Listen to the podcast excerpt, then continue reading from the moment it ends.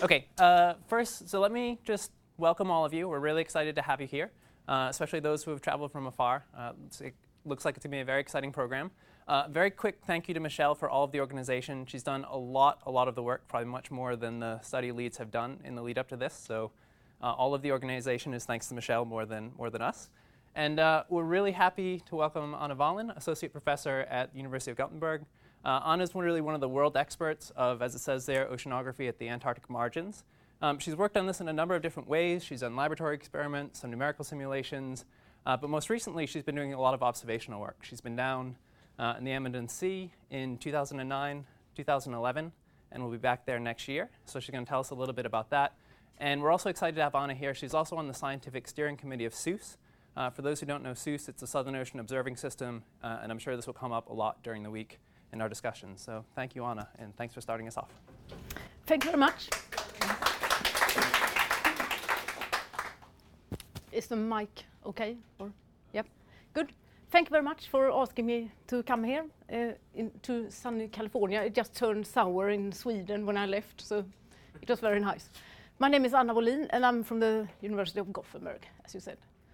Uh, and I have tried to squeeze this. Uh, it's a very big subject, this, and I tried very hard to squeeze it into 30 minutes, but it was not very easy. So I started off with 120 slides, and then I cut off nearly all of them. So we'll see what was left. So basically, I will first talk about uh, what water mass modification goes on at the shelf seas and give some examples in TS diagrams. I was told that uh, all of you are not physical oceanographers, so I'll just talk briefly about how we work with TS diagrams in physical oceanography.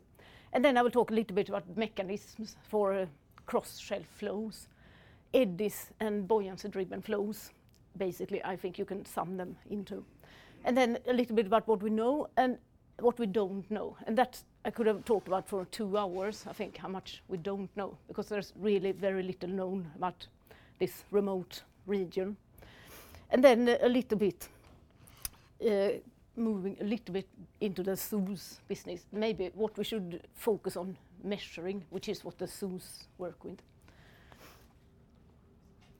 Uh, so this is a sketch showing the basic water masses in the Southern Ocean. Uh, it's characterized by a very strong uh, wind-driven current called the Antarctic Circumpolar Current. It's the world's largest current. It's, um, I think it's 15 times stronger than the Gulf Stream. And, that sort of has a signature. That one moves all of these water masses. It goes, it's a so-called barotropic current. So it's, uh, you can see it from the surface way deep into the water. And the water masses are, um, first of all, uh, uh, surface water mass. Uh, they are comparatively fresh to the others. And then in the center, we have a warm water mass called warm circumpolar deep water. Uh, and below that are modified water masses, which are uh, created on the shelf here when uh, the water cools and ice, sea ice freezes. So we get some salt uh, input from brine drainage. Uh, so the, the, the, densest water around Antarctica is uh, cold and salty, and it's created from ice formation.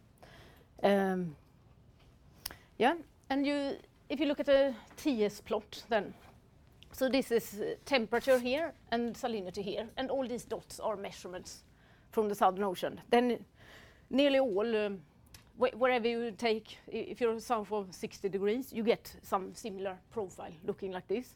So this is the surface water. Colors here indicate the depth. So this is surface water, and then you have a temperature maximum, and then you have nearly constant temperature and uh, uh, constant salinity and decreasing temperatures. And this water here is uh, very deep, for over 4,000 meters. Uh, and um, when you're quite close to the shelf break, you have a circumpolar deep water that is about 1.8 degrees warm and 34.7 uh, PSU salt. Uh, and then uh, the further north you travel, the, warmer this water gets. And the larger, th- this um, bump in the TS diagram.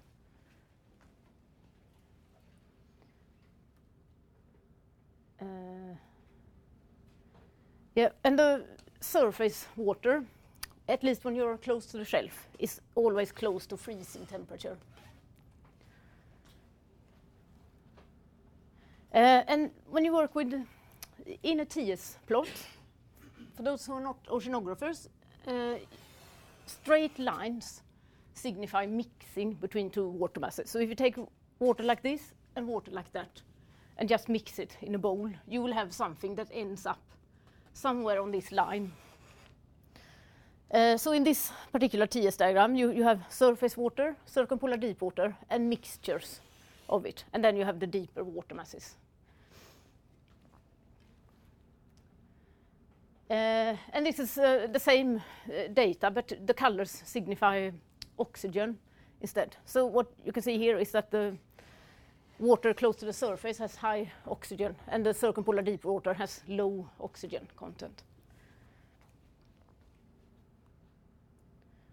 Um, and this is a, a, picture from Andrew's paper, actually, showing the uh, Antarctic circumpolar current. The red lines show uh, sort of its average path. Uh, and this picture here shows a snapshot of what it looks like at one moment.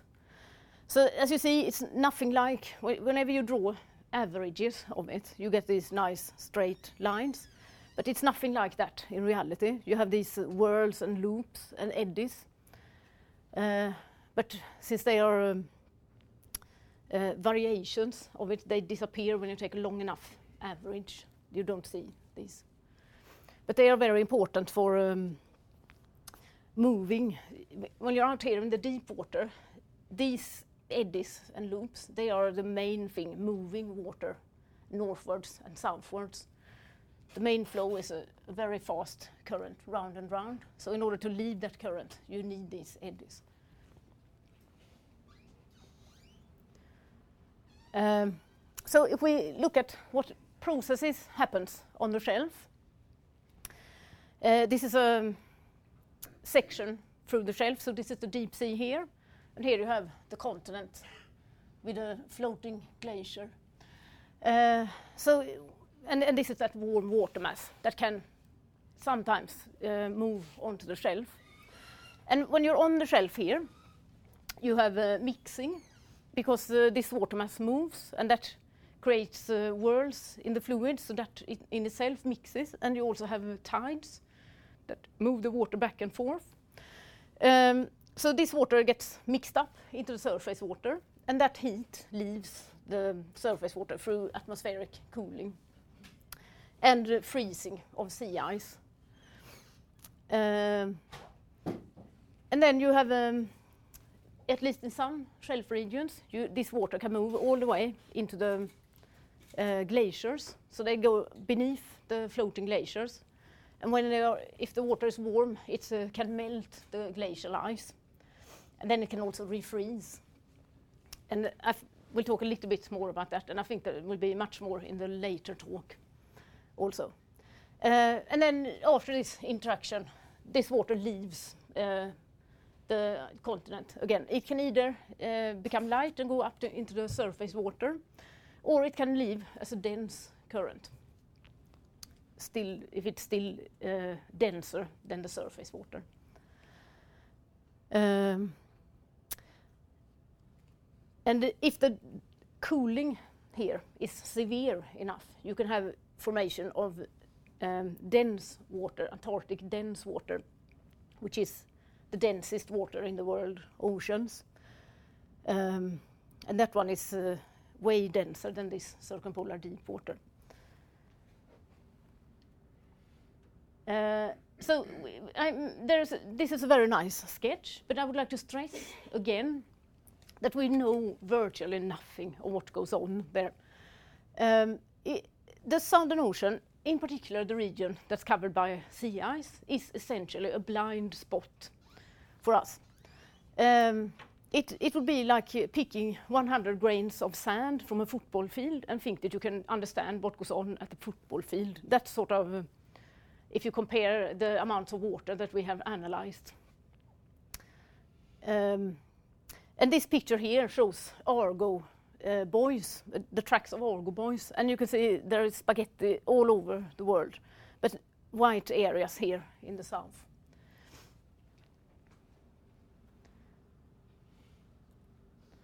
Uh, but uh, we do have remote sensing, and that's very good, for example, for sea ice.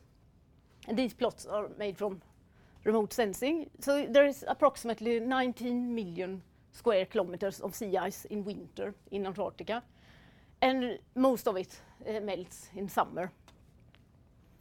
And there has been some uh, quite dramatic changes in sea ice. Uh, in the sea, in the duration, in the season. So in the Ross Sea, um, the sea ice season has become uh, 57 uh, days longer. And here in the Amundsen Sea, it has become 83 days shorter uh, compared to the um, average in this time period.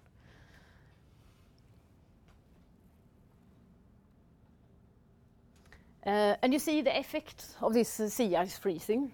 Again, if we look at the TS plot, this red line here shows the surface freezing temperature. And whenever you have dots scattered around this line or lining up along it, you, that's a signature of that this water has been co in contact with the atmosphere and frozen, ha has been uh, some sea ice freezing taking place.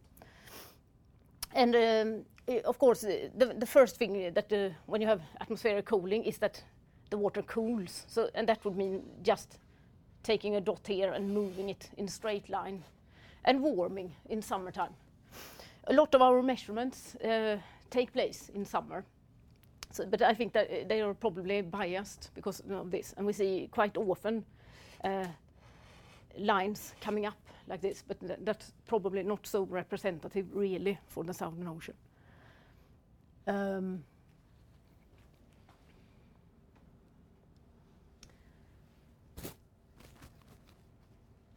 So if you have really severe cooling and ice freezing, you can have this formation of dense water. And this example is from the Ross Sea. And you see here all these dots scattered. And this is um, essentially water that you saw in the previous plots and that has undergone uh, severe cooling and freezing. And you see all these lines striving along the freezing point like this. So cooling acts to put it down and freezing in this direction. Uh, and this, uh, kind of TS plots you can see in the Ross Sea and in the Weddell Sea where this dense water is formed. Um, and uh, oh, also high oxygen content you see on the color there, red and yellow and pink. So that means it has been in recent contact with the atmosphere. Uh, and the, you have particular, you have strong sea ice formation in polynyas. Here is a picture of uh, a polynya where you have wind blowing, pushing the ice away and leaving the water open so that it can lose more heat and, and create more ice. Uh, and here is a satellite photo. They can be very big, these polynyas. And you see them often, they start close to the coast and then they grow as summer comes. Um, and uh, so, uh, moving on then to what happens to the water when it's below the, the glacial ice. Uh, we know even less there, of course. If it's a blind spot when you have sea ice, it's uh, I don't know if it even has ice, this spot here. Uh, there are very few measurements. In order to measure here, you need to drill holes through the glacier ice or send uh, submarines in and do your measurements. Um, and it, so when warm water comes in here, it melts the ice. And then it can also, when it melts ice, the water becomes colder and colder, and then it can actually refreeze again back onto the glacier. Uh, and that, um, that is called marine ice when that happens, and that ice is green compared. So if you see icebergs with marine ice, they are green when they top over. Yeah, so it's very hard to go below here. But you can also look at what comes, what goes into the glacier cavity and what goes out, and that you can do with ordinary ships that sends CTDs and stuff. And moorings are quite good also if you put instruments here and leave them for some years. Um, so this is a snapshot of um, if you combine these methods. So this picture shows the first measurements below um, floating glacier. Uh, so what, what, they found when they said this is done from a submarine, an unmanned submarine, and the first thing that they saw was that the underside of the ice is very irregular, and also they found this warm ocean water in this cavity. And before that, we were not sure if it really was true that it went below. Um, and here is a TS plot, what it looks like when the water has been below glacier ice. Then it's not lined on the surface freezing point, but instead it's lined along a line called the Gade line, which is a straight line. That so if you take water here and melt glacier ice, two things happen. It becomes colder and it becomes fresher. So if this is corresponding to one kilo of ice, then this heat is ex exactly uh, the amount of latent heat required to melt this much ice. So this slope is always constant. And you can see um, when the water, when you take water like this and it's lined up along this line, then you know it has probably been in contact with glacier ice and that is what has made it cooler and fresher. Um, and oh, in this uh, process, so it gets colder and, and fresher, and freshening winds, so to say, so it gets more buoyant in this process. This thing makes the water lighter. Uh, and so that is how we sort of the CTDs, CTD measurements are uh, very large part of what we have to work with when we look at this shelf area. So it's very good that we can use them for many things and analyze. And here is an example from a, a cruise done in 2009. And then we found uh, gray dots are historical data and the color dots are the data we took then. And then we found this water. The, temperature and salinities are roughly the same, but one striking difference was that it had lined up along the Gade line. So then we um, draw the conclusion that this water, even if we couldn't measure it going in or out of the ice shelf, we could draw that conclusion. Uh, so from these, and, and also here we see that it's close to freezing, so there's been some sea ice freezing in the surface. And using these diagrams, we, can trace the history of the water uh, and know what processes has modified it on the shelf. So I think we do know that fairly well, actually. We wish we had much more CTD data to work with, and we wish we had more oxygen, which is a great complement. It's a third parameter that helps us um, uh, to be sure that we draw the right conclusions. Uh, but what we don't know so much is the actual processes themselves. We only see the result of it. There are very few observations of things going on, like wintertime measurements in Antarctica when the actual freezing takes place.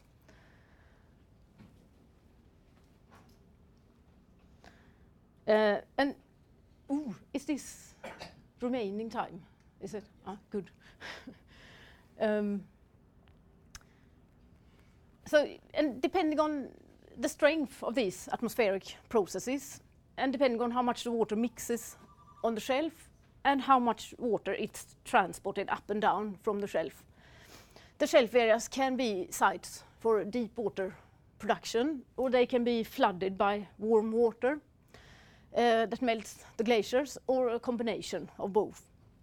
And if we look around uh, Antarctica, we have, for example, the Weddell Sea and the Ross Sea. They are typically sites for uh, dense water formation where sea ice freezing is um, gives a very uh, strong impression on the water that we see on the shelf and outside the shelf.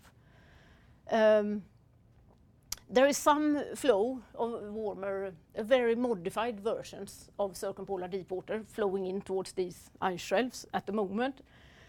And if we understood what makes the water flow in, we could maybe predict if there's a danger of this, um, uh, an increase in this warm water transport.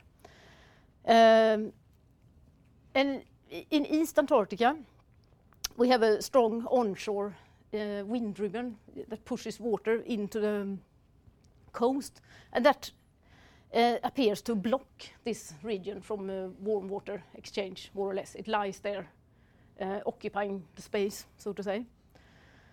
Um, ehm, and then there are the Amundsen and Bellingshausen seas, where you see very warm uh, circumpolar deep water, nearly pure circumpolar deep water that flows towards the ice shelves.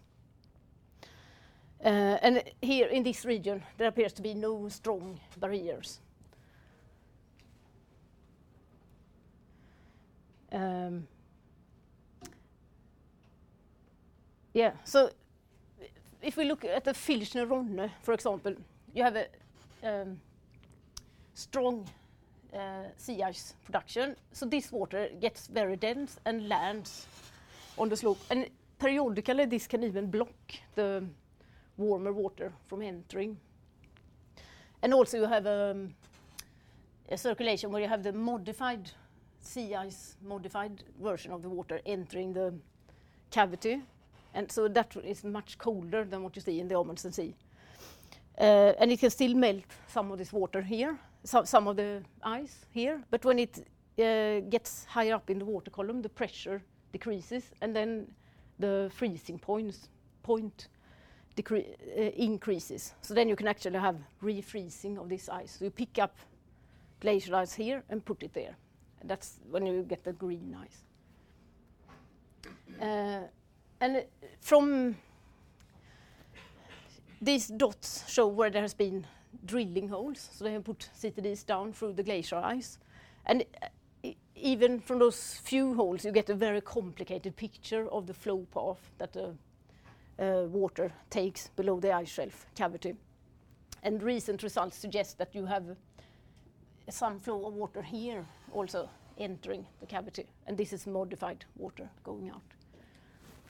Um, but I'm uh, quite convinced that even if it's complicated, it's very important to understand the flow paths the water takes in the cavities and um, why they take those flow paths, and if there is a block somewhere, and what could happen if that block is removed.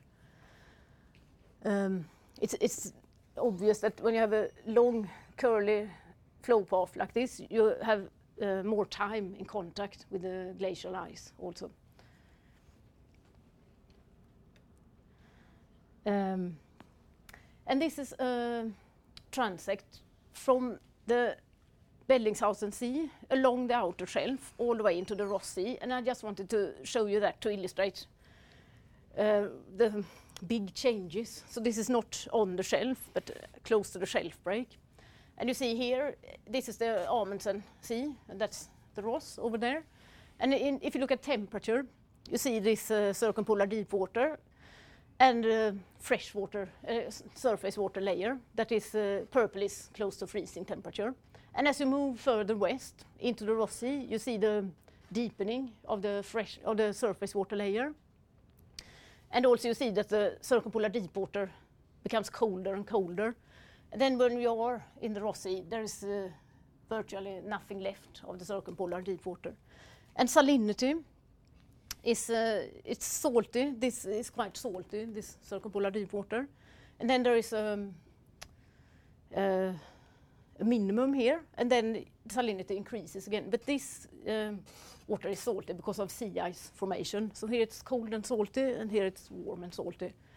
And the difference between these two areas can only be understood if we understand why, uh, what, what, controls the cross-shelf transports and uh, what controls the water mass modification on the shelf. And uh, there are some um, uh, various hypotheses, and I think at the moment it's put forward that the reason, one big reason is that you have much colder uh, conditions here in the Ross Sea, more sea ice formation. It could also be that uh, the shelf is wider here, so you have more area for this cooling to act on. Uh, more net cooling since you have a larger area, or that the warm water uh, is mixed up into the water column during the path since you have a wider shelf. But it's clear that the differences are substantial. Uh, so mechanisms for cross-shelf flow uh, of warm water. So there are two things going on at the shelf. We have dense water that wants to flow off the shelf and warm water that wants to come onto the shelf. And they are both deep. And then, of course, we have surface water also. But um, I think the surface water is not as blocked by the uh, continental shelf break as the deeper water masses. There's always wind and stuff that can push surface water around, and it has a coast to lean against. It, so it's um, uh, and it's much harder also to measure it. So I focus here on um, the deep flows. Uh, so um, by looking at models and some of the scattered observations that exist, uh, Mike Dinneman and John Klink, they have done a lot of wor uh, this work in the past years, and Moffat. Uh, so they, they, sort of distinguish between two types of uh, exchange. You have uh, the upper circumpolar deep water, which is the, the ones furthest to the surface water mass, and this is really um, intermediate water mass. So this, uh, when you, when you have upper circumpolar deep water crossing the shelf, it's uh, floating in the water column. It's not lying on the bottom. Uh, and that uh, seems to be controlled mostly by eddies. And the eddies are driven by shear, velocity shear, that the velocity is faster here than here, then you create eddies. Um, it's not clear if you need what upholds this shear that feeds the eddies. Um, yeah, and then you have um, the lower circumpolar deep water, which is deep, deeper and denser. And when it enters onto the shelf break, it lies on the bottom. It often enters in deep troughs that cut uh, the shelf. Um, and the, these uh, transports like this at least in the areas where there are observations of it, they show that it's more or less constant, this flow. It appears to be buoyancy driven. Once it's on the shelf, it's uh, sort of downhill and it's not uh, fluctuating very much. Uh, but it's not clear. It needs to be externally forced in order to get up onto this hump here. This water originates quite far down in the water column. So something needs to put it up there, and then it can flow in. Uh, so they are very different, those two. Yeah, this um, yellow light. Um, yeah, so if we focus on two mechanisms that can move water up onto the, the move the dense water onto the shelf. First out is Ekman dynamics. If you have a um, current outside the shelf that uh, moves along the shelf break, that then you set up something called Ekman transport in the bottom boundary layer, which is um, uh, directed to the right of the flow in the southern hemisphere. So if you have an eastward current moving um, along the Antarctic continental slope, then you would actually incite Ekman transport up the hill. So that could do the trick. There are some examples uh, of this. This is from the Amundsen Sea. So this is a long slope velocity, and the white lines are density. So here you, here you see a strong flow in the, from the surface down to the bottom. Uh, and accompanied with it, you see the that these white lines slope uphill. So this flow has apparently pushed, th this is the Ekman layer here, so this flow has managed to push dense water up the slope. And then it can continue to flow down to the ice shelf cavities. Uh, and you can see this also in a recent model study. So these uh, maps are correlations between. Uh, she picked a spot here where she looked at the velocity towards the ice shelves and looked at the correlation between that spot and all the other spots on this map. And then you could see that there is a strong band, a band here of strong correlation between this spot and along shelf velocity. So this is at 450 meters depth, and this is at the surface. So it's the strongest connection when you're at intermediate or deep. Not so much. The, the surface is sort of coupled free from this a little bit. Whoops, one minute. Uh, so if this is true, uh, in that case, what is the rule? I, if that is true, that means that if you have a current, the ACC or filaments of it or whatever, it moves like this around Antarctica, and in places it's quite close to the continental slope. Uh, and but in some regions, it's very far from the continental slope, like the Ross Sea and the Weddell Sea. Eh, uh, and somewhere um, they sort of come. If the, if the previous view is true, that means that the paths of the ACC or the currents along the slope are very important for the determining the melting of the glaciers in Antarctica. Um, and, and these gyres, what are the role of them? Can they prevent the fact that you have a gyre here? Can that prevent warm water in all to flood the continental shelf? Or are these gyres, in fact, uh, artifact, a result of the fact that you don't have any warm water flooding the shelf.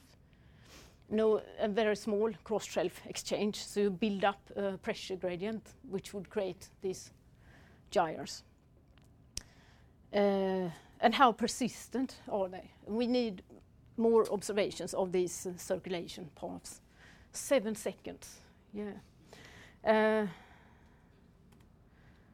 you want to just finish up with one last slide then? Yeah. Um,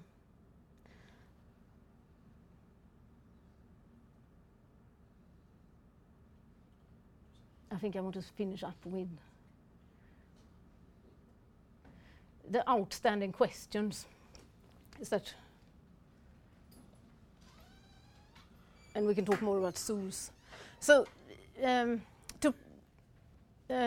some uh, outstanding questions, at least, uh, focusing on the cross-shelf flow is why are continental shelves, some continental shelves flooded while others only have modified and cold versions of CDW on the shelf? We don't know the answer to that yet. There are um, theories circulating and different hypotheses, but there is no consensus. And we, oh, we don't know, and part of the reason is that we don't know what forces the warm water onto the shelf, what the mechanisms. Is it wind? Is it the ACC? Is it uh, something else altogether? And how is the big um, the difference between the eddy-driven and the buoyancy-driven flows? We don't also we don't know how um, large part of the heat it's responsible for, uh, and we cannot predict because of this. We cannot predict the melt rate in the floating glaciers, which is uh, one of the biggest uncertainties in the IPCC at the moment. Um, and um, also, we don't know how temperature, melt rate, grounding line location changes with climate. If we move into warmer climate, we really don't know what would happen with the ice shelves because of all these other uncertainties. Mm? Thanks very much, Anna.